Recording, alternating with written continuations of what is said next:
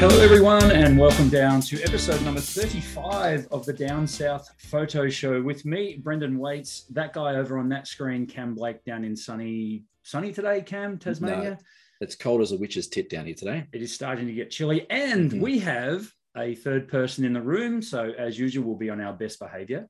Uh, we have a very special episode of the Down South Photo Show with our monthly interview, and today our special guest is Mr. Glynn Lavender. Give it up for Glynn Lavender, everyone. Yes. Look at him. Wow, two Ins- claps. Is that how many listeners you've got? One each? It's just the two of you and clap, Well, clap. we, we are the two listeners, so Yeah. Hopefully, we've got three now. I mean, you're here. well, I'm not going to listen though. No. You, you know, you're going to watch yourself back.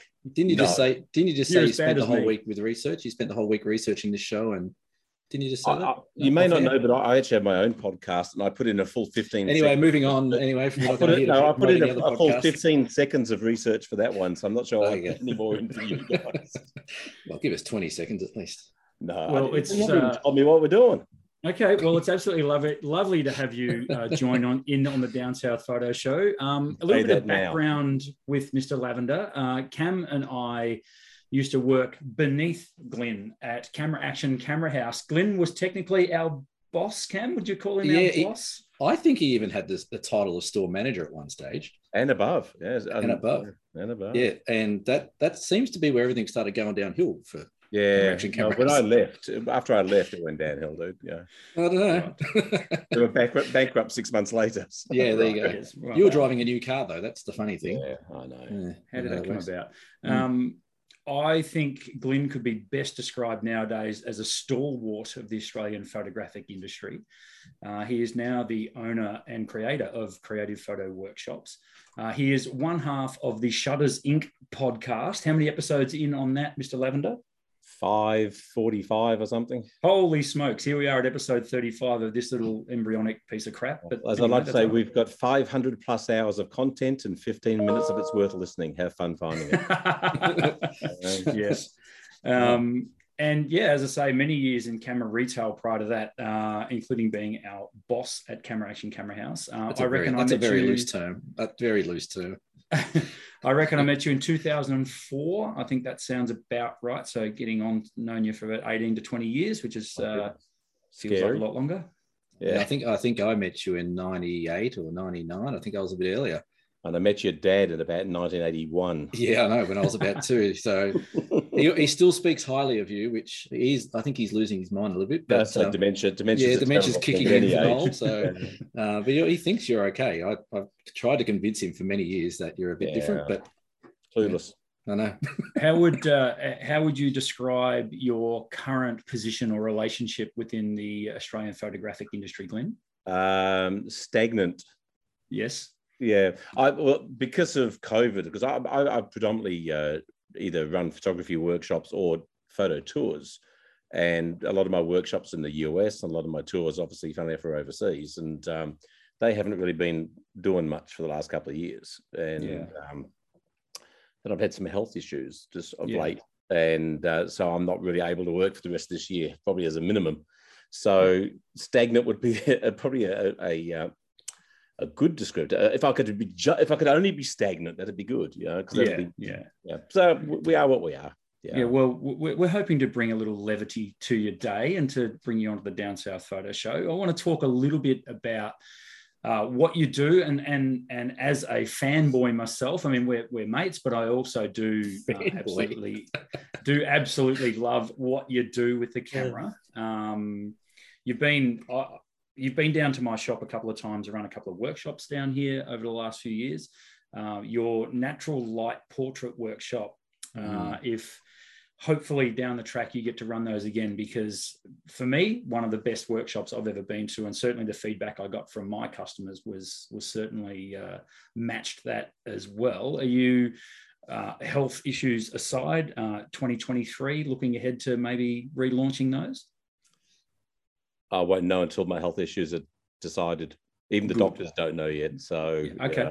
yeah, who knows? Right. Yeah. Right, well, Let's see if I'm still around. If I am, if I am, we'll, we'll deal with it. I hope so. Let's put it right. The hope is there. yeah yeah That, that, that's all we can have, isn't it? A bit of hope. yeah, you get, to get to take each day as it comes, regardless of your situation in life, and um, yeah, make the most of stuff because life's uncertain. So I can't, I can't wait to share another single bed sort of hotel room with you again, maybe here in, in Tasmania or maybe overseas if we go ahead with what we were doing. Yes. Because um, the last one we did in Tassie, that was a, a funny old little weekend. That was um, a great weekend. That was a great weekend. We had a bit of fun in the forests. We had a model pass out on us in the middle of the forest. That was fantastic. Five minutes in too. I'm dropping it in there. It was a, Where's it was a stamina. Where's a give me some stamina? Yeah, I know. She, she, he or she. We won't make a name of it, but uh, fells the perch literally. We'll put a link. We, we won't mention the name, but we'll put a link. We'll put a link. We'll put a link to their profile. no, it was uh, funny days. Uh, now, yeah, Glynn is also law too. So yeah. Uh, Glynn is also a brand ambassador for uh, Tamron, uh, as you can see by the sponsor. For those of you who can't see and are listening in your cars or hey, in your ears, do you, can, do you reckon we can get Tamron to sponsor the show? Well, we've got we've got their number one mine, ambassador so here. Sponsor yours. yeah, but, you, but, but, ours is better. Oh, yes, fair point. Oh, sorry, sorry, sorry. We're sixth. You're fifth. Yeah, yeah. But see, we, we deliberately don't show our faces because we figures that would uh, you know, maybe keep the numbers up better. How's that going um, for you? well, we'd have two listeners if we showed our faces. So. oh, maybe that's what we. Maybe that's the secret, Cam. Well, you, you you you dropped your face off last episode. Mid mid episode, he just his webcam yeah. stopped. So we why went... would you why would you bring that up? Also, brand ambassador for Lexar Memory, Think Tank Photos, and Elinchrom. Um, still current with those, Mr. Lavender. Well, not Lexar because they're kind of gone uh, and then re- restarted again. But uh, also uh, three-legged thing tripods, uh, Mindshift gear, um, a few others. You're a bit of an ambassador whore, then, really. Uh, well, you know, I mean, I, give me free stuff and I'm yours. you know, we're not paying you for this, are we? What do you mean? Sorry, I've got to go now. Yeah. okay, that's been episode 35 of the Down South Photo Show. Um, a quick episode's a good episode. Absolutely. Now I've got um, a new segment for our guests, and where you're our guinea pig. Um, I have a segment that I like to call burst mode questions. So oh, good. I've got, a few, got a few rapid fire questions for you, Glynn. Feel free to. And I, I, have, I have a thing I call burst mode opinions. Yes, so, I think the two going to go. Well, very, the, good, the good well thing, together. the good thing is Brendan's figured out how to use the bleep noise on the on our episodes. So it could be, this could be just completely bleeded out for the next five yeah. minutes, I reckon. Okay. Well, these are burst mode questions. They're just questions that I've formulated. You can answer them exactly how you want to. Um, there's about what eight of them there. So first question: film or digital? Digital. Film's ridiculous. Care to expand? Why on earth would you spend that? Well, okay, as if you're trying to learn photography, don't learn with film. It takes too long learn with digital. Uh, digital, you can you can you can grasp more in one day than you can in six months learning with film. You know, film's an affectation that you're welcome to play around with once you're you know reasonably experienced.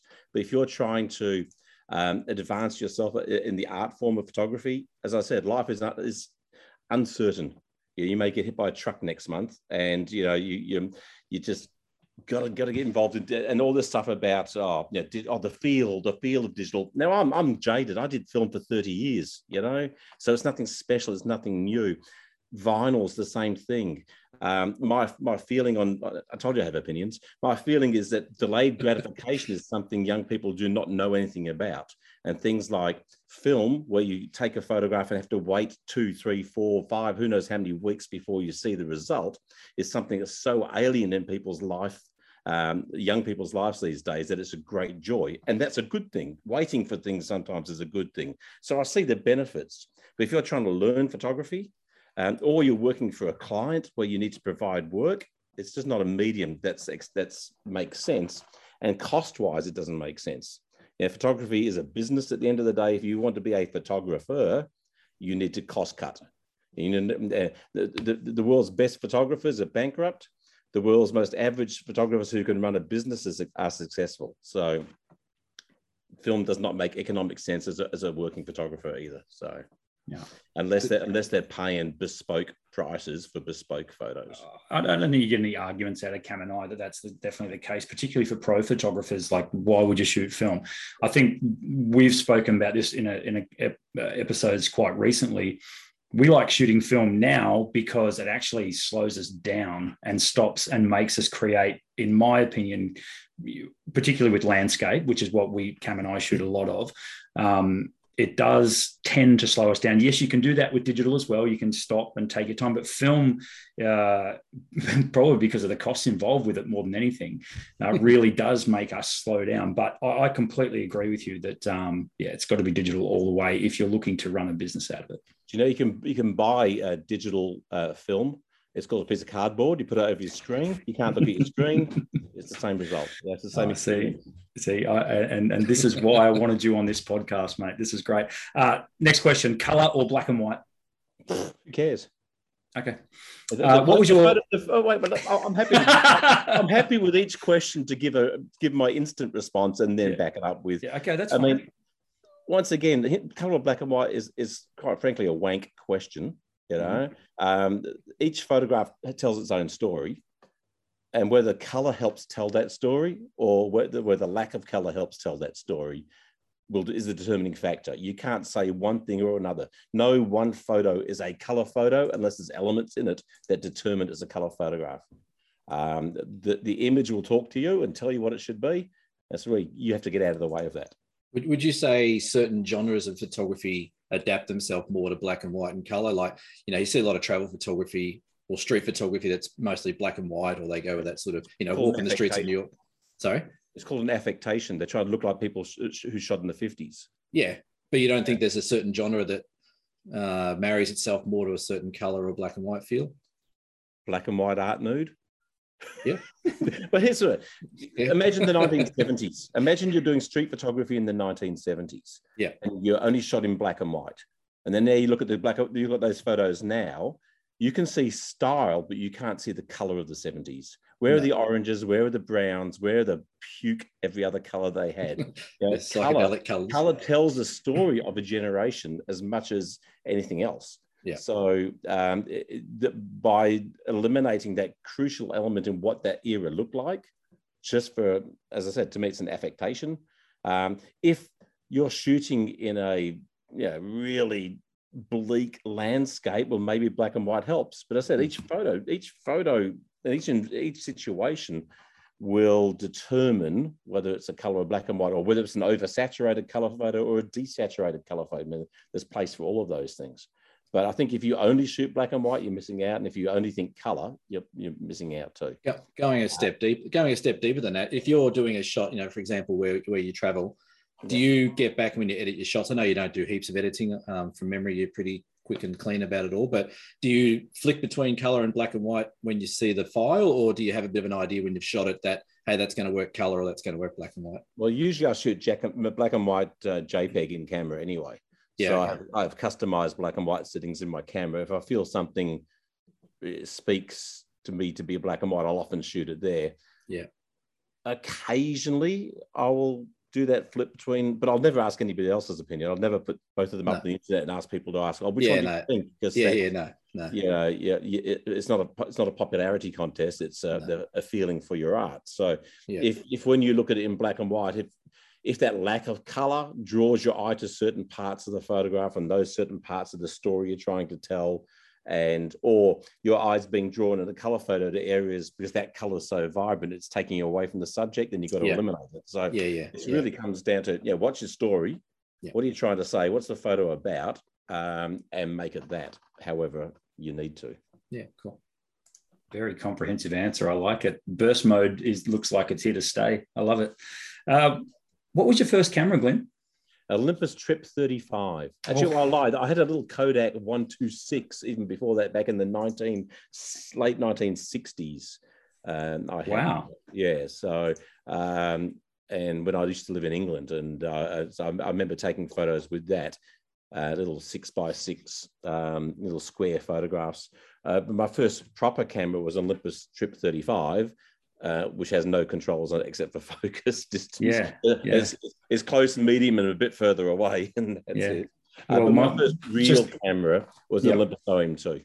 Yeah, my just as a little aside there, my daughter has now got an Olympus Trip 35 Great um, that a, uh, a customer donated to me, and we we stuck a roll of film through it the other day, and uh, amazing. She she absolutely loves it. So uh, that, the that's day very, very before I started in, this, in the photo industry in 1981, my mother got me into this business. She dragged me into a camera store by the ear and said, "This is my good for nothing son. Employ him," and they did. And um, I haven't enough imagination to have left. So that's that's a great 42, 41 years. But the night before I started, my mum gave me her Olympus Trip 35 and showed me how to put a roll in for the first time. And that was it. That was that was the start.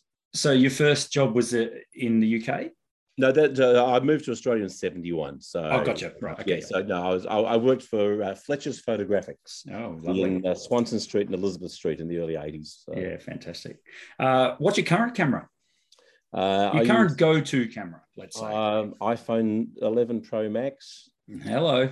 Yeah, is my most common. If you ask me what camera do I shoot with the most, Yep. but I've got a, a you know, a couple of 5D Mark fours, Mark threes, 6Ds. Yeah, so yeah, five or six of those laying around. Yep. So And, Canon. uh, yeah, or Canon, yeah. So Canon, Canon bodies and nothing but Tamron lenses. So I haven't shot a photograph with a lens other than Tamron in 12 years, something like that. Yeah. 10 or 12 years. Um, what do you see the benefits of the iPhone? What, what what's the main benefit you get out of shooting with the iPhone? Well, immediacy for starters. I mean, yeah, Yeah. you they always say shoot with the camera you've got. Now, the quality is certainly good enough. Um, and I think yeah, that that um, here's an example. I was away camping on the weekend or away fishing on the weekend with a friend I hadn't seen in a few years. So I took a bunch of photos on my iPhone just because you know we're fishing, so I'm not carrying camera gear. But I'm taking a bunch of photographs, and iPhone uh, Apple straight away makes a little movie of it for me. No work involved. Lovely music, titles, thing all slapped together. I share it with him. Job done. So that's that's a great uh, thing to keep people socially interested in photographs. Um, and I've shot I- I've shot travel photography on my iPhone. And it's, some of my favorite travel photos I've taken have been on my phone because that can be less daunting to the people you're photographing, and that can be a thing too. So I'm a, I'm a firm believer it's not the tool, it's the tool using it. So it's your ability to shoot, not the gear you shoot with. Yeah, absolutely. Uh, So if you're if you're a, if you're a bigger tool, you take better The bigger the tool, the bigger the camera you have to use. Yeah, use. awesome. Right. So how big yours, Cameron? Uh, well, if I got a dollar for every time I got asked that, yeah, it have ten I'd have, cents. about, I'd have about half a dollar. um, so, what's your favorite camera of all time? That's a Yeah. tough one. He's going to say the iPhone. So, something almost kept me quiet for a few minutes. Look, I, I've always been a big fan of the Olympus OM1 or the Nikon FM. Um, yeah, they're, they're just just beautiful to. there's something tactile about shooting with them. I think the modern cameras have lost. Uh, I know the Fuji's try and uh, the Sony's a little bit, but there's just something about that crank of the shutter. And, We, uh, we, yeah, we, have, we, have, we have actually had that ongoing on our show for a few weeks now. Is that we think that it's the wind and the click that is the, the, the you don't get that anymore on the camera. You just get click, click, click. But Yeah, the wi- yeah. the wind and the click is what sort of it brings back instant memories or some sort of instant Of course, enjoyment. I think that yeah. it, it comes back and uh, yeah, there's nothing better than winding on a bit of film and you know, and, and you guys were also saying before that um, yeah, it slows you down. Well, also the wind resets you. So every time you yes, wind, you reset to the next shot. So yeah, yeah, you, you've done okay, that photo is done. Click new page. Yeah, It's yeah, like turning a page in a book or tra- starting a new chapter. So yeah. um, th- there are some things to be said for that enjoyment of photography. And and when it comes to shooting film or digital, if you just do it for fun, do whatever makes you happy because Yeah, exactly. it's your life. So you make Yeah. do what makes you happy. There's a big difference between an amateur photographer and a pro photographer. Yeah. Yeah. One's business, one's life satisfaction. And if it's the case, you do whatever you damn well please. Yeah. yeah, and I guess like Brendan and I, like I said, we shoot a little bit of film and a little bit of large format and all that kind of stuff, but it's never for it's never for commercial use or making money out of it. It's all just for, just to get back to that passion. It's like putting on, like I said, an old vinyl that you love, listening to the headphones and just getting away, you know, going back in time for a bit and having a bit of fun, and Yeah. which is what it should be. all Nostalgia's not what it used to be, though, Cameron. No, it's not. No, no that's, that's not. Mm. He's got, Um, got something for every every moment, doesn't he? So I'm, I'm curious about this question, and, and I thought about putting it in, and I, I've got a I'm glad feeling. I've got a feeling I know how you're going to answer this. Who's your favorite photographer? haven't got one. Yeah, that's exactly how I thought you'd answer it. I, I, don't. I, I, follow almost no. The only photographers I ever follow are ones I know. Okay. You know, so I follow you guys. Um, uh, by by sheer chance, last time I was in India, uh, I picked up a couple of strays at a hotel to uh, uh to take them to its Holi festival because they had no idea where to go. And we're sitting on a bus and sharing details. And I said, "Oh, yeah, put your name down there, and I'll follow you on Instagram, sort of thing." And the kid goes, "Oh, you're already following me." I said, "No, I'm not. I don't follow anybody." And there's this young kid, this young kid I've been following for about five years, who was having this argument with his parents about becoming a photographer. He was in high school and he wanted to quit and become a professional photographer. And they said, "No, no, you're going to college." And it was that fight. I was watching to see what happened and he's in the deserts of Angola at the moment, photographing for the last eight days for his upcoming book. So he's, he's done all right for himself. We should, you should get him on the show, guys. I think you'd love him. This guy called Andrew Studer. Um, now, the closer answer to what photographer do I? I mean, I've never really paid much attention to other photographers' work, past or present. But who I, the person I like who who thinks the most interestingly about photography is a guy called David Duchemin. So D U C H E M I N. Uh, his um, thought approach to why we shoot and, and what stories we're trying to tell, I find are excellent. He's got some really good books, and I would highly recommend people. He's got some lots of resources to download for free, so I would uh, recommend people have a. Uh, people have lost their fojo, you know, the photo mojo. Um, good place to talk to him. Uh, if you want to be um, a storyteller photographer, good good resource to look at. Um, but unfortunately, as far as actual photos is concerned, I don't have any yeah, you wouldn't you wouldn't pick one particular photographer that you know you would say is no, a favorite. No, I, you know, I see photos. Oh, I like that, and I see photos. Yeah. Oh, I don't like that. And yeah, and, yeah. So, are you the kind of person that sees a photo that they like and then wants to know more about the photographer, or just no. move to the next image? Next photo. Yeah, yeah. I'm I'm, I'm uh, very self obsessed. So it's, if it's not about me, why would I want to watch it? You know. so you're going to watch this episode then? Good point. Actually, maybe I should. it's, it's, I don't know. It's, it's, just that natural lack of the, the, only photographic books I own are the ones people have given me. Um, so I have, a, I have a, a, natural uncuriosity about that. I mean, and, and someone asked me um, recently, what do I love about, you know, why do I love photography? And I said, well, I'm not really sure I do, uh, but I do love uh, it, the reason it gives me to go out. Yeah, in tours especially, I can go traveling places, no worries at all but having a camera in hand gives you a reason to be out there and it gives you a reason to engage with people. It gives you a reason to to get up at four o'clock in the morning uh, and and it's the doing i love not the end yeah result. yeah. Look and i think that's what comes across sorry to cut you off but i think that's what comes across in your imagery is it's not so much the actual um, the art of the photography that comes through it's the way you capture the places that you're in um, I think that's that there there is a differentiation there, and you can yeah. really tell that you immerse yourself. Now, this is more of a landscape show, so we, are going to probably go towards that a bit more. But your travel photography, like some of the images, which I'll put up on the screen somewhere, if you don't mind me stealing them and Please showing do. them off yeah. on here. Um, it really does come. There's one behind you actually, which is quite quite a famous. Uh, well, I've seen a, that photo many many times. It to me, it comes across that you you do love when you are traveling and when you are in these environments and the tool you have to express how much you love it yeah. is the camera. Yeah. Does that make sense? Yeah, spot on. Yeah, yeah. And I said the end result I could care almost less about. You know, um, the the end result is really a, a, marketing tool to try and get people to come on tours and pay me money. Um, uh, but yeah, to come and share the experience with and all the all the all the feel good stuff that goes along with that. But at the end of the day, again, it's, it's mercenary. It's a business. I need to feed my family. Yeah. I need people to come on tour. Um, I mean, I said I only sold my first ever works three weeks ago, thanks to the help of you, lovely Brendan. Uh, when I when we, we sold a bunch of prints and you you fantastically printed them for me um, for one of my Indian guides who's been doing it incredibly tough with no work for two years. So I mean, I've, I've never even, I've never even printed my own photos. Yeah, the last last 10, 15, 20 years, other than photos of the kids, which are the only photos that really mean anything to me. I've never even bothered printing my work out. You know.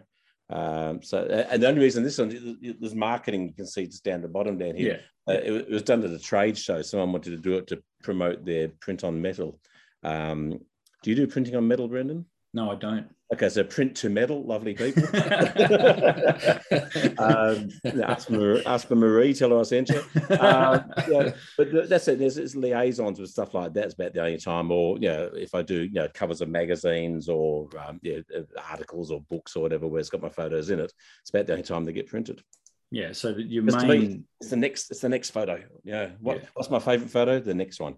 Yeah, yeah, and having seen you at work at the workshops that you ran ran at my shops, um, you are like that. It seems like you, your attention span for the image you're working on is over once you click, and yep. then it's right next. Let's go yeah. again. Yeah. Yep. It's dead to me, and so are you. Yeah, next yeah. person.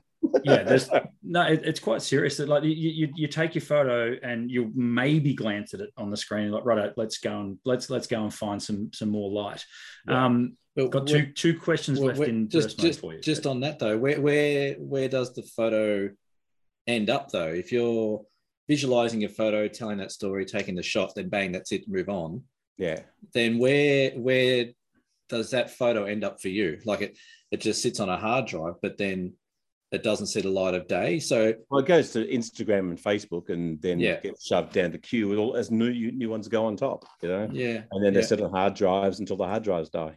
Yeah, but that, that that's like that's a life's work of images and yeah. experiences and passion yeah. and all that kind of stuff that sits on a hard drive. You know, don't you feel like the complete process is to to share that passion and, and love and experience with everyone that loves your work? Like if you're just sort of hiding them on high, on hard drives, um, I feel like that's only two thirds of the work done in regards to the whole process of the story being told and about what you're all about and the passion you have. Um, it's almost like, like, people. It's almost, it's almost. I was going to say it's almost like you're you you don't want the recognition or you don't uh, you don't like the attention of what your images could bring to you as an artist, uh, as opposed to you know someone else who flogs their images out, prints them out, posts them everywhere, uh, and gets all the accolades. You seem to be quite happy and content just to have the up here and not necessarily out in the world. It's it's an interesting look on things. Yep. Yeah. Spot on. Cool. Righto. We've got two. We've Can't got two, that. Yeah. Fine. We've got two questions left in, in in burst mode, which has gone 15 minutes longer than I'd planned, and that's great. Well scripted. I'm allowed uh, now. Yeah. For some unknown reason, you've got one photo left that you can take. What would you want it to be?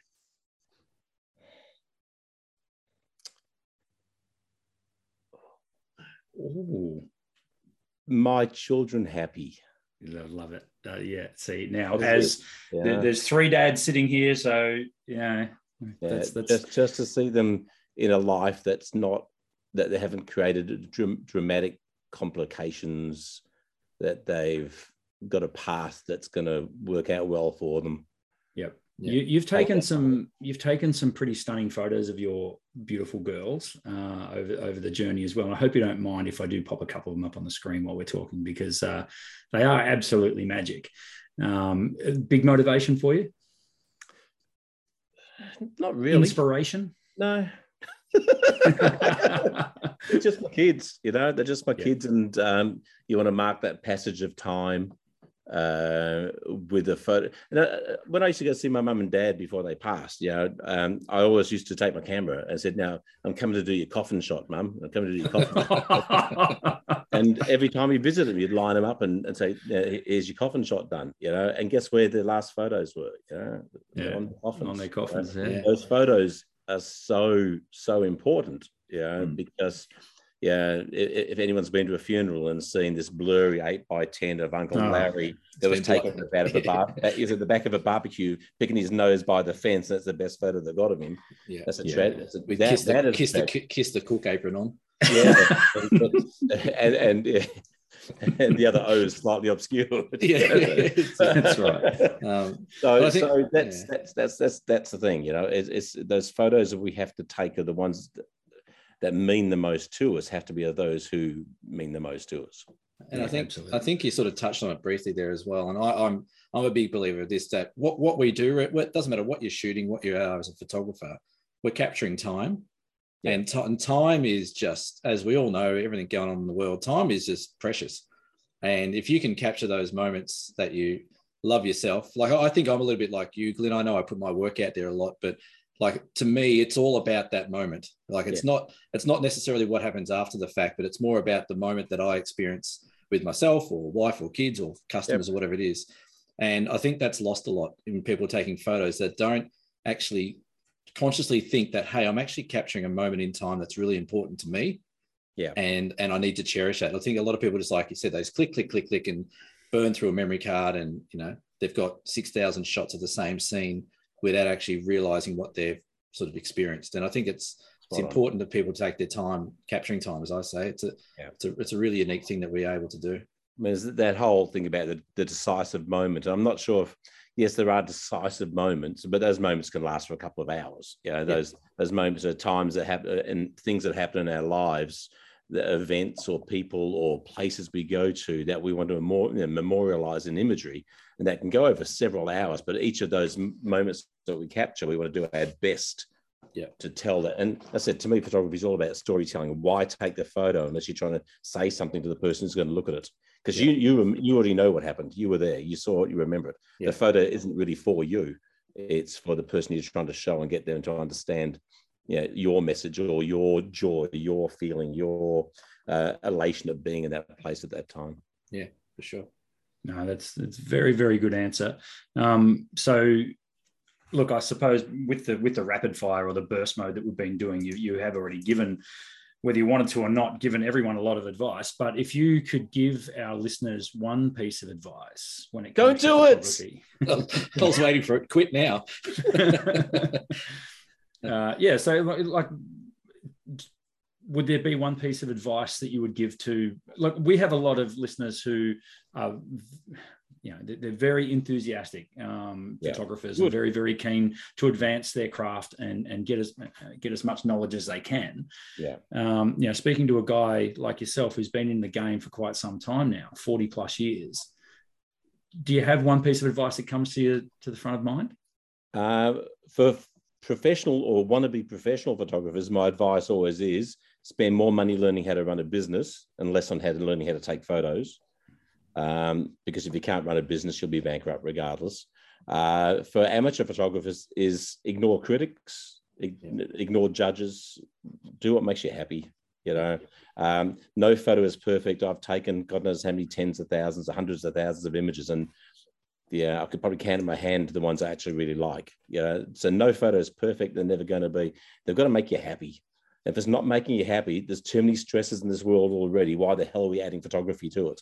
Yeah. So it doesn't have to be brilliant. You just have to love what you were doing when you did it. And if you enjoy what you're doing, the photo's a benefit, the side benefit.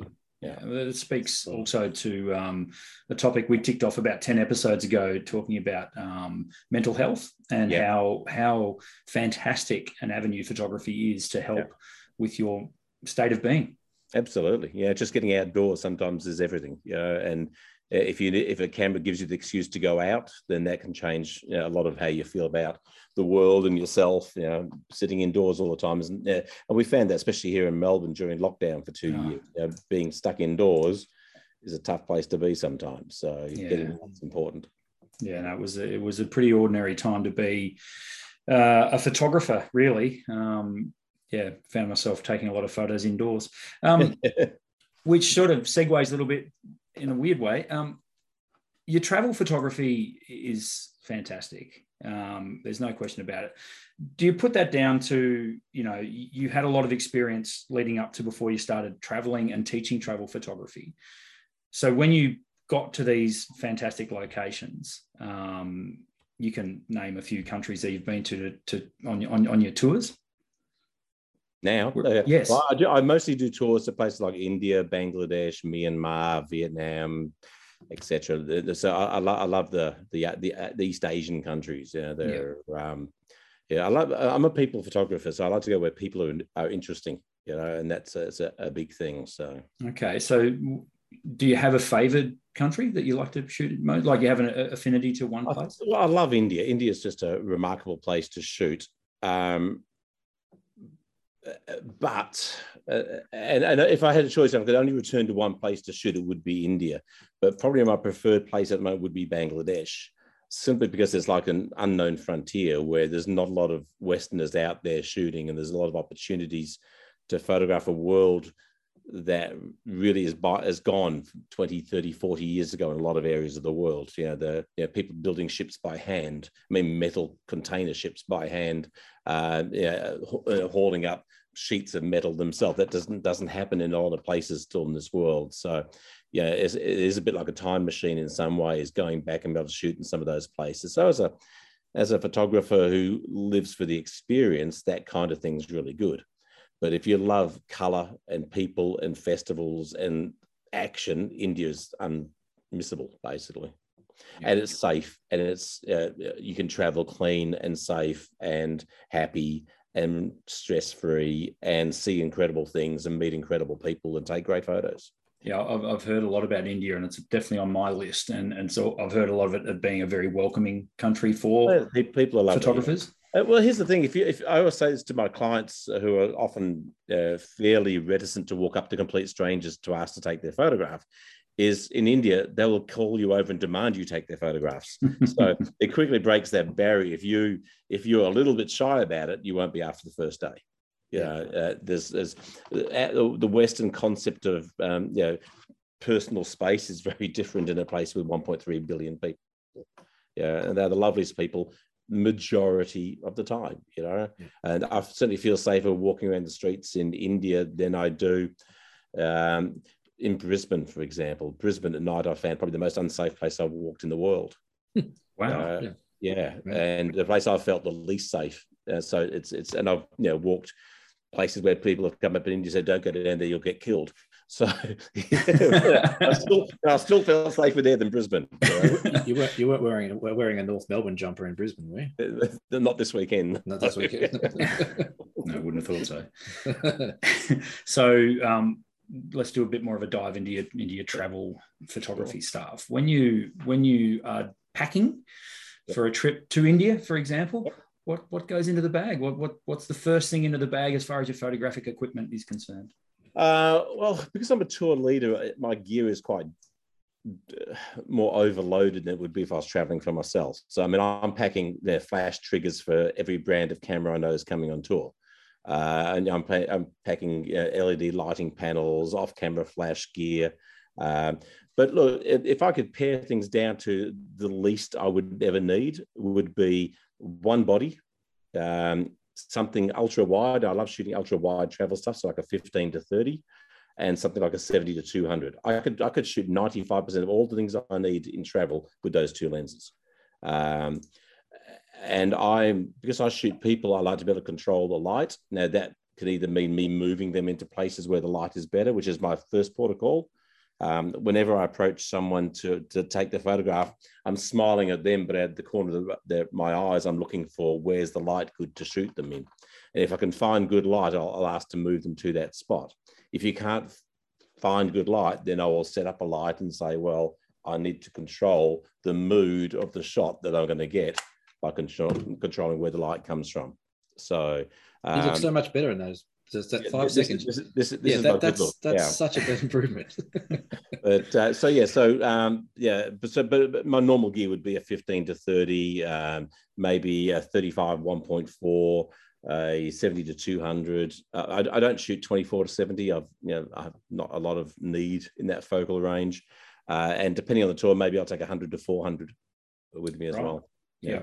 That's, okay, that's, a bit, so, that's a bit of weight. That's a bit of weight to carry around. Yeah, I normally carry about 18 and 19 kilos of camera gear, and then I try and shove the clothes in the other little nooks and crannies around yeah, it. In uh, the lens hoods. Yeah, yeah. clothes are overrated, Glynn. We know this. Yeah. So um, I, I, use. I'm, a, I'm an ambassador for a company called R Strap, which are you know, over the shoulder sort of uh, gunslinger style. So what are they called? What are they? Yeah, can we say that again for us? R straps. R oh, R strap. R space strap. All right. Yeah, it only works in Australia and England. It doesn't work if you've got American. Yeah, uh, I, I, wasn't sure what an R strap was. Yeah, the Black Rapid straps is probably a better name for them. Uh, right. So the good thing about this, they they go. I, I wear two of those over, uh, over one over each shoulder, and one body on each side, and one and a 15 to 30 on one, a 70 to 200 on the other, and you're always ready to shoot. Um, travel photography is um, fleeting moments of things happening. And if you need to change lenses, you're going to miss 60% of the photos that are going to be available to you. Um, it might be 70%, but I'm not sure because uh, 47% of all my stats are made up on the spot. Um, Um, speaking about stats, well, um, just just on that, if you're carrying two cameras, and sometimes you see a lot of that with sometimes landscape photographers, they'll have a telephoto on a wide angle. Do you set your cameras up identical in regards to settings, ISO, which mode you're shooting in, or do you try and set maybe your telephoto with a bit of a higher ISO just so you can get that speed you need, or or do you just shoot how you think it's going to happen? Yeah, everything's unpredictable, so you can only guesstimate anyway. But um, I normally have my bigger lens set up, uh, bigger lens 70 to 200, uh, with something that's going to give you a slightly faster shutter speed because I don't have super steady hands. Yeah. so that's and if you have to go really quickly to shoot, there's movement, there's all that stuff you have to take control of. So Yeah, I kind of like to, I don't like shooting below about a thousandth of a second shutter speed. Um, uh, so whatever I need to, on whatever the conditions of the day or the environment is. With the 15 to 30, you got a lot more play and a lot yeah, more. right. um, yeah, It's a lot more forgiving.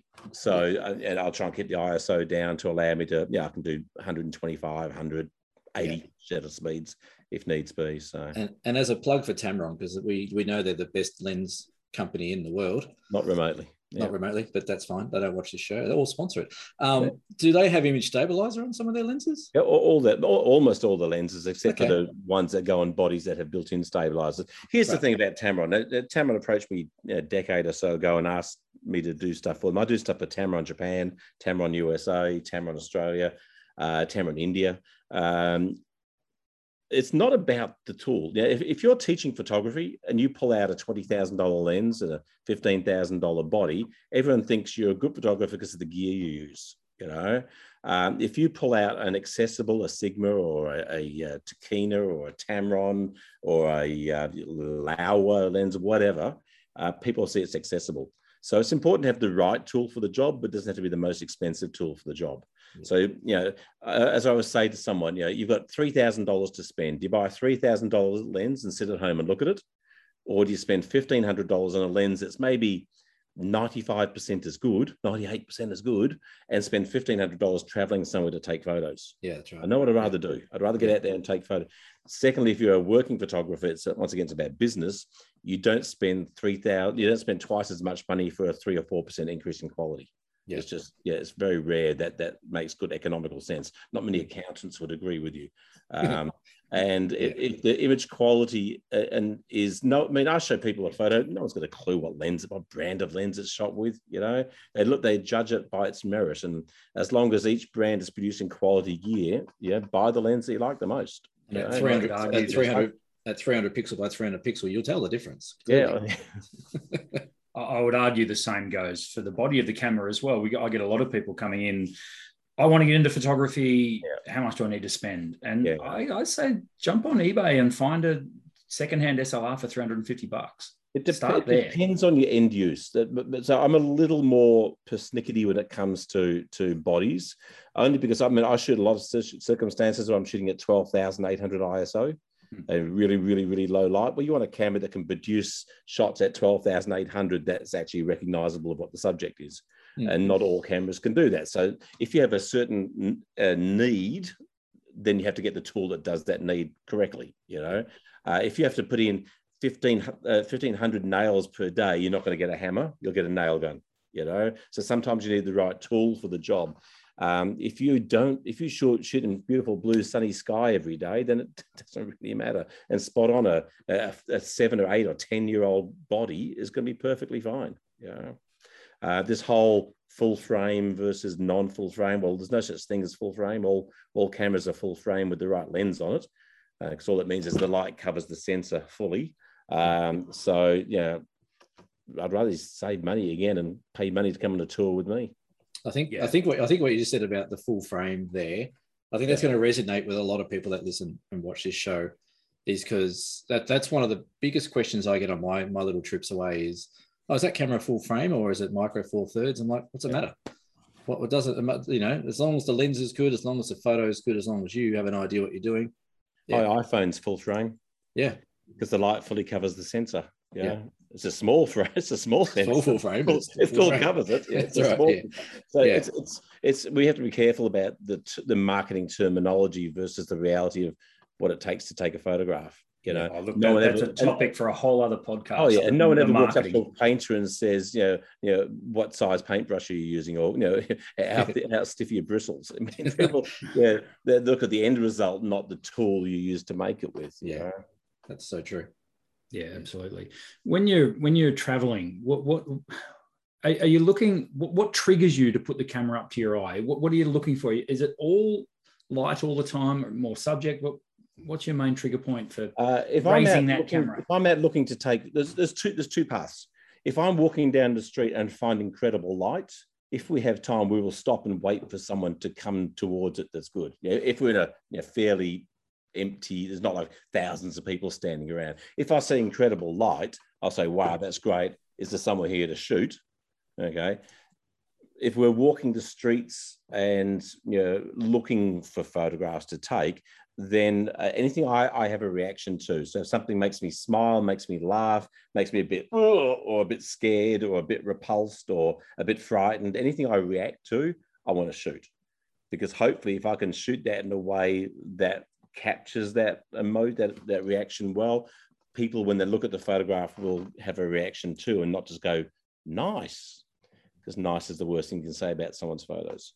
yes. A bit You like can say you hate it. nice. great. If you hate it, it's great. Yeah. If Yeah. you love it, tell me why. But don't don't nice means nothing. So I you want people to react or Yeah. feel or question or want to know more about it or yeah, something that makes people react. So if you're walking along and feeling things, yeah, or getting excited about something, well, find a way to shoot that and try to capture that emotion in the shot. Can can I just expand on one of your answers there? Can you define your idea of incredible light? Um, not easily. Right. Um, so, so uh, incredible light is, is just you know you've got great con. Maybe contrast is a, is good. Light with good contrast in it is good. So what I mean by that is, you know, if I can work with light and shadows on a subject, it doesn't have to be great light. It just has to be good light. It has to be more than just a diffuse all around you light, which is very hard to work any emotion with. But if I can find some a window, let's say here, that I can get someone to stand here and get some shadow play. So I've got some light and dark that gives me some emotion to work with, some tension to work with. Then that's what I'm going to do. But it doesn't have to be a. This is a four dollar torch from Kmart. Yeah, it doesn't have to be great light. Just light I can work with and do something with. Um, and the light will, help, will, will the light will tell the story for you. So yeah, you're not going to find really hard, strong, dramatic, punchy light and put a gentle little girl in there looking all soft because it's not going to work. You know, she needs to be out in that soft, more gentle light. But if you get a craggy faced old man, you don't want him in that soft light. You want him in somewhere where you can see some of those wrinkles and some of that drama. So what I'm looking for is light and what it's doing and how can I use it? And what story is the light telling? If the light's saying something like, oh, I'm strong. Oh, is there someone here I could take advantage of that with? And then you go up, smile to somebody, and, and then ask, Do you mind if I take your photograph? And If they say yes, they generally don't mind walking 10 feet across the road or something to uh, where they'll get a good one of them. Because if you're going to have your photo taken, you want it to be good. Yeah. Yeah. So people generally won't object. So if that does that make sense about lights? Oh, 100%. Yeah, yeah, yeah. It's great. I mean, as I say, because I've seen you in action, um, you have a knack, I think, of finding good light. Um, we, we went for a walk around the main street of Ocean Grove and we Yeah. found ourselves in an alleyway heading towards a car park. And you stopped, and I'm like, what the hell? And then I realized, and all you did was put your hand out Yeah. to study the light. Yep. I Well, I mean, your, your, your, hand has uh, you know, wrinkles on it. It has bones. It has structure. You know, you can see what light is doing just by moving your hand in it. You can have soft light on someone's face by having them facing directly at the light, and as they move away from the light, that texture in the in the in the wrist in the bones start to come out. That'll tell your story. What story you're telling? This one or this one? Yeah, which one works best Mm. for what you're trying to do? So, you know, I do this a lot. My hand out when I'm walking down the streets of places because I'm looking at. Uh, it's it's more habit than that because I can see it in here anyway. But that that that helps other people see what I'm looking at. You know? yeah, I think and they're it's- I think translating it's- that as well. Yeah. Yeah, I, th- I think light is one of those ones that's really, really hard. It's a bit like composition. It's really quite hard to teach people who don't get it Yeah, how, how to how to get it. So Yeah. people either see light or they don't see light, or they either see a composition or don't see composition. I think I think that comes with experience and time. Sometimes it's natural, but I think Yeah. with experience, people start seeing things a bit differently when they're looking. Like I said, they're looking for that light and how they can use it to their advantage and how they can tell the story with their Yeah. subject. Um, I think that's really good advice. That you know, if people are looking to do street photography or travel photography, you know what you've just said there about the light and how I can use it and how I can move people around or move my subject to make that light work for you. Um, surely that's got to make the whole process a lot easier if they if they're identifying that straight away. Absolutely. I mean, it, it- the good thing is you can see light. Yeah, this is a great thing about natural light or any constant light source. You can show someone it. One of the hardest things to teach is flash photography. Um, even though it's a, a thing I love to use, Yeah. but the light's not there until the photo's taken. So it's a lot harder to teach and get people to visualize. But I can show someone that in my hand and they can see it. You can get the subject to move a little bit and they can see it. So you learn really, really fast. It's like digital versus film again. Yeah. Yeah. You can see it really fast. You can ramp up your skills really fast. And what you'll find is once you start looking for light, you can't stop seeing it. And you'll Yeah. start, you'll, you'll go to the movies and you'll see the movie and go, oh, and my wife, as soon as I go, oh, the movie, she knows, yeah, I know the light. Yeah, it's, it's like you can't, you can't help but see light everywhere you go Yeah. once you start looking for it. It's- And- yeah, Yeah, that's one of the great things about being a photographer, whatever your skill level is, you do see the world in a way no one else does. Yeah. And it's a brilliant thing. Yeah. So Yeah. it's, it's, a, it's an amazing, you don't have to have your camera with you because, yeah, you're always taking photos. yeah, You're always seeing the photos. And, um, yeah, we're, we're incredibly lucky that we can travel to places and see them in ways no one else gets to see them. yeah. I think I've had a few customers and messages from people saying, "Oh, your your the way you live must be um, unreal. The way you see things." I'm like, but it's all everyone can see it. It's always Yeah. there. Yeah. It's just how we see it a bit differently as photographers. And you know, how many photos have you taken in your brain driving along in a car? You know, looking out looking out the window. And we know if all three of us stood together photographing the same thing, we'd all shoot it differently. Yeah, Yeah, it. so we all see differently. We all have, yeah, we all have our own personalities and Yeah. experiences in life, which dictate how we see and therefore how we shoot. So Yeah. um, I, that's why I find it hard to teach someone how to take a style of photograph. But I can teach to teach them how the elements and you know the light, the composition, the framing, the mood, but what story you tell, and, and always has to be up to you. Person. Yeah, that's Yeah. true. Yeah, absolutely. Um, so moving away a little bit from that, what, what do you credit as the biggest um, technical advancement or technological advancement in photography that has driven it in a good direction or driven it forward?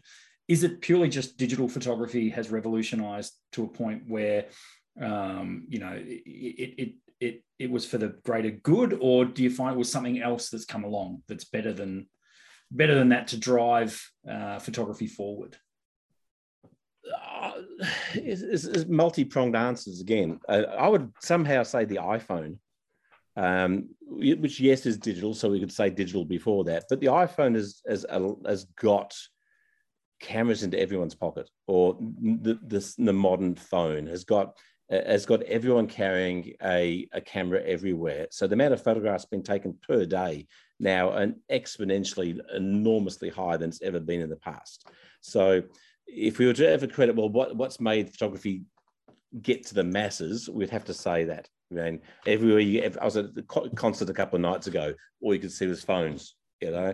Um, the, so that's a, that's a huge, but whether it's for the better is another matter altogether. As far as, yeah, we all know, uh, you know, you've got 12 or 14,000 photos on your phone, you don't see any of them. So yeah, that's a, that's a good a good example, and I know you don't mind watching the odd AFL match. Was Buddy Franklin's one thousandth goal the other night?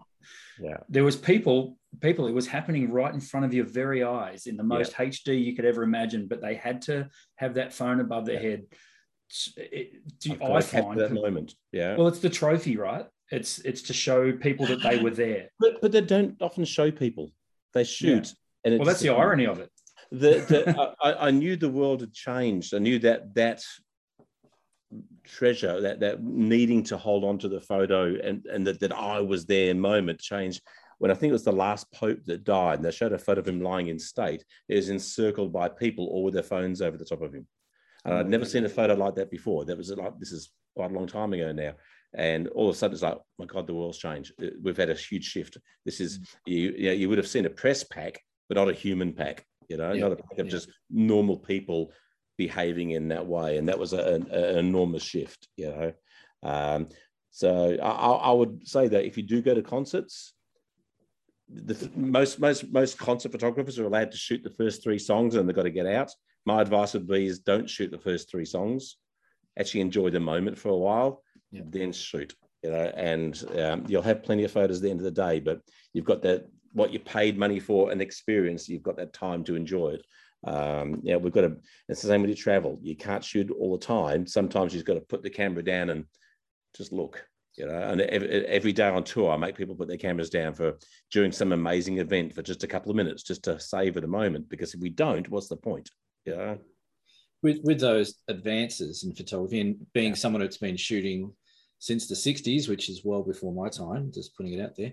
Um, do you find that the advancement in technology and photography is a good thing for photography in regards to being someone who's got a passion for it? Do you think that's put it in the right direction or do you think it's yeah absolutely man because because people can learn faster and, and i think it, we need to learn um, at least we need to get past the frustrating elements of learning photography and, the, and what you'll find if you can learn a little bit quicker and become at least competent a little bit quicker you'll stick with it longer Yeah. if you like golf if you can't ever hit a ball straight you're not going to do it for much longer yeah you yeah you're going to you're going to give up fairly quickly but Yeah. if you can if you can get to a point where yeah you're having some successes Yeah. then you you've got the impetus to keep on moving forward and digital's allowed that because even if oh that was no good. Oh shutter speed oh fix it and do it again. Yeah yeah. You know that's really important. So i think that that digital has been a, a massive I, I would even go so far as saying a savior for photography because i mean i remember well what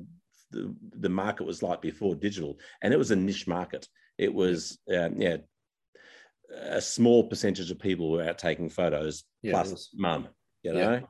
Uh, and now we have hundreds of thousands millions of more photographers in the world yeah and um, in the conflict in Ukraine right now, you're getting these people shooting images that's, you know, we can't get away with stuff like we people used to do in the past because there's someone recording everything all the time. yeah that's right Which yeah. proves there's no UFOs because there's so many cameras out there now. We'd have better photos.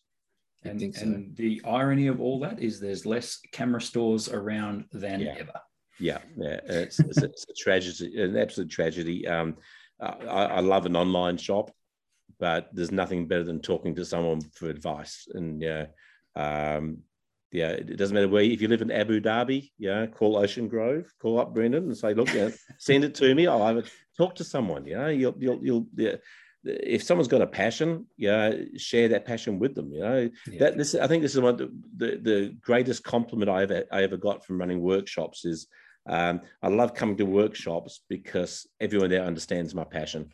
Yeah, no one in my family gets why I am why I need to stop 14 times in a day trip to get out of the car and take photos. Yeah. But everyone at that workshop understood. It's not even about me. It, it wasn't, oh, gee, you taught me so much. It's all the other, other people I sat with and had lunch with. Yeah. They got me and I got them. Know, it's a huge thing. That community is a huge thing. that's the experience isn't it Yeah, yeah, Yeah. And and knowing that you're not a freak about it, you know, that there's there's it's not a strange obsession or a strange passion. Yeah. thousands and millions of other people share it, and so you've got to kind of rub shoulders with those people from time to time. I, I remember when I was, you know, when I first started working with you guys, with you, Glynn, and then you, Brendan. I, I used to go out with rolls of film after work, walk along the Yarra, take photos, and people would look at you strangely. Yeah, They'd be like, "What have you got a tripod set up? What, what, what are you taking a photo of the bridge for? That doesn't Yeah. make any sense." Like, and they just keep walking past. But now, like you said, it's more inclusive. It's Yeah. it's not looked at as if you're some sort of arty freak who wants to go out and take photos of stuff. It's unless you're still unless you're still shooting film, then you are. unless you're still shooting film, which some of us might be. Moving on. Oh, yeah. wow. That's a, a, a And some callback. I, I love a and some of callback. United mongrels may may may snidely look at you. Yes. yes. Um, so, with all that in mind, where where do you see us heading? What, what's what's next, Glynn? I mean, what, what, where do you see the industry moving? I mean, clearly, you know, the device in everyone's pocket. We're well, we're, we're there. Yeah. It's, it's, it's going to be Yeah. fascinating to see what comes next, don't you think? it's a, it's a start. Yeah, we, we, we've got to the starting line. You know, uh, I don't think I don't think we're anywhere near the finish. Uh, I think artificial intelligence uh, and computational photography is the the enormous shift that's going to come. You know, all those photos that people take that are slightly out of focus will be able to be fixed. All those photos that are a little bit of blur will be able to fix. All those photos that the exposure is no good will be able to be fixed. Um, that photograph that you wish Uncle Larry had been there for, you, you'll be able to easily put Uncle Larry in there. Um, so, so having computers do a lot of the, lot of the heavy lifting for editing um, uh, and and uh, fixing of stuff will mean no bad photos going forward theoretically you know? Yeah, Will a lot of fixing of stuff a lot of fixing of stuff in camera Yeah, as well yeah, i think is going yeah to be absolutely. Well Yeah. I'm, I'm not su- you, you kind of hope they would but you know i always hope they'd put apps into cameras like yeah things like snapseed and yeah things that have yeah the, the, like instagram filters into cameras. And i think i think the camera industry missed a huge opportunity to stay involved in what people were enjoying doing by keeping their cameras too traditional um, and and they paid the price a little bit for that. Um, I think there's a lot of room for uh, so I hope they do get on to doing some of this AI, some of this, yeah, maybe a little little, little uh, remember the old bouncing paperweight back in uh, so paperclip back in Microsoft Word? Oh yeah yeah. used to give you advice. Well, maybe that uh, horrible thing little bouncing roll of film telling you how to improve your shot, or you know, th- th- there's so much growth for for elevating people's photography. Um, but whether the, the images will be more interesting because of it, I don't think so. So that's it. I mean, it, at some stage, I kind of think that we'll get back to there'll be a few great photographers, yeah, percentage wise, and lots of amateurs, like it always was. Now it seems like everyone has got a camera as a professional, but um, or want to be professional. But yeah, there's going to be less people uh, at the higher higher echelon because it's you know, to to stand out, you've got to be phenomenal rather than just really good. Do you think- Uh, Do you, do you think we'll ever get to a point where it's not photography anymore? Like, do we do we get to a people point? might say we're there already? Yeah, do we get to a point where we say, "Hey, I'm not taking photos. I'm Yeah. I'm creating pixels or Yeah. whatever it might be." but so that's why I think it's really important that you've got to enjoy the doing. If you can't enjoy the doing, the end Yeah. result will never satisfy you. That's right. Uh, when the end result is going to be so controlled by things maybe out of your control, it can't be the end result. The actual going out and doing has to be 90% of your fun. Yeah. And if you can't make it that, you're never going to get that. That's why people have photo mojo problems, Mm. is because they're either adding the stress of desperately trying to get great photographs, Yeah, um, not just simply going out and having fun, yeah, enjoying. And the end result, who cares what it's like? yeah, Yeah. that's right. Um, and, and and in my experience as well, if you you know you, you've got that mojo issue, if you go out in that that mode, like I said, the, the end result's never going to be where Yeah. you think it's going to be. But if you go out with no stresses, relaxed, and it's Yep. the passion and love about just going out into the, the wilderness or out to the the travel or whatever you might be doing, you, you're gonna you are going to get shots because Yeah. what you're feeling and what you're experiencing transfers into your camera, and yeah, what you Jay see. Maisel, the uh, great New York land uh, street photographer, shooting New York streets for 50 plus years. Mm. And when asked, well, how do you keep it fresh? How do you go out there and still want to do it after 50 plus years? He says, I just go out with a blank mind. Yeah. I just shoot what I see.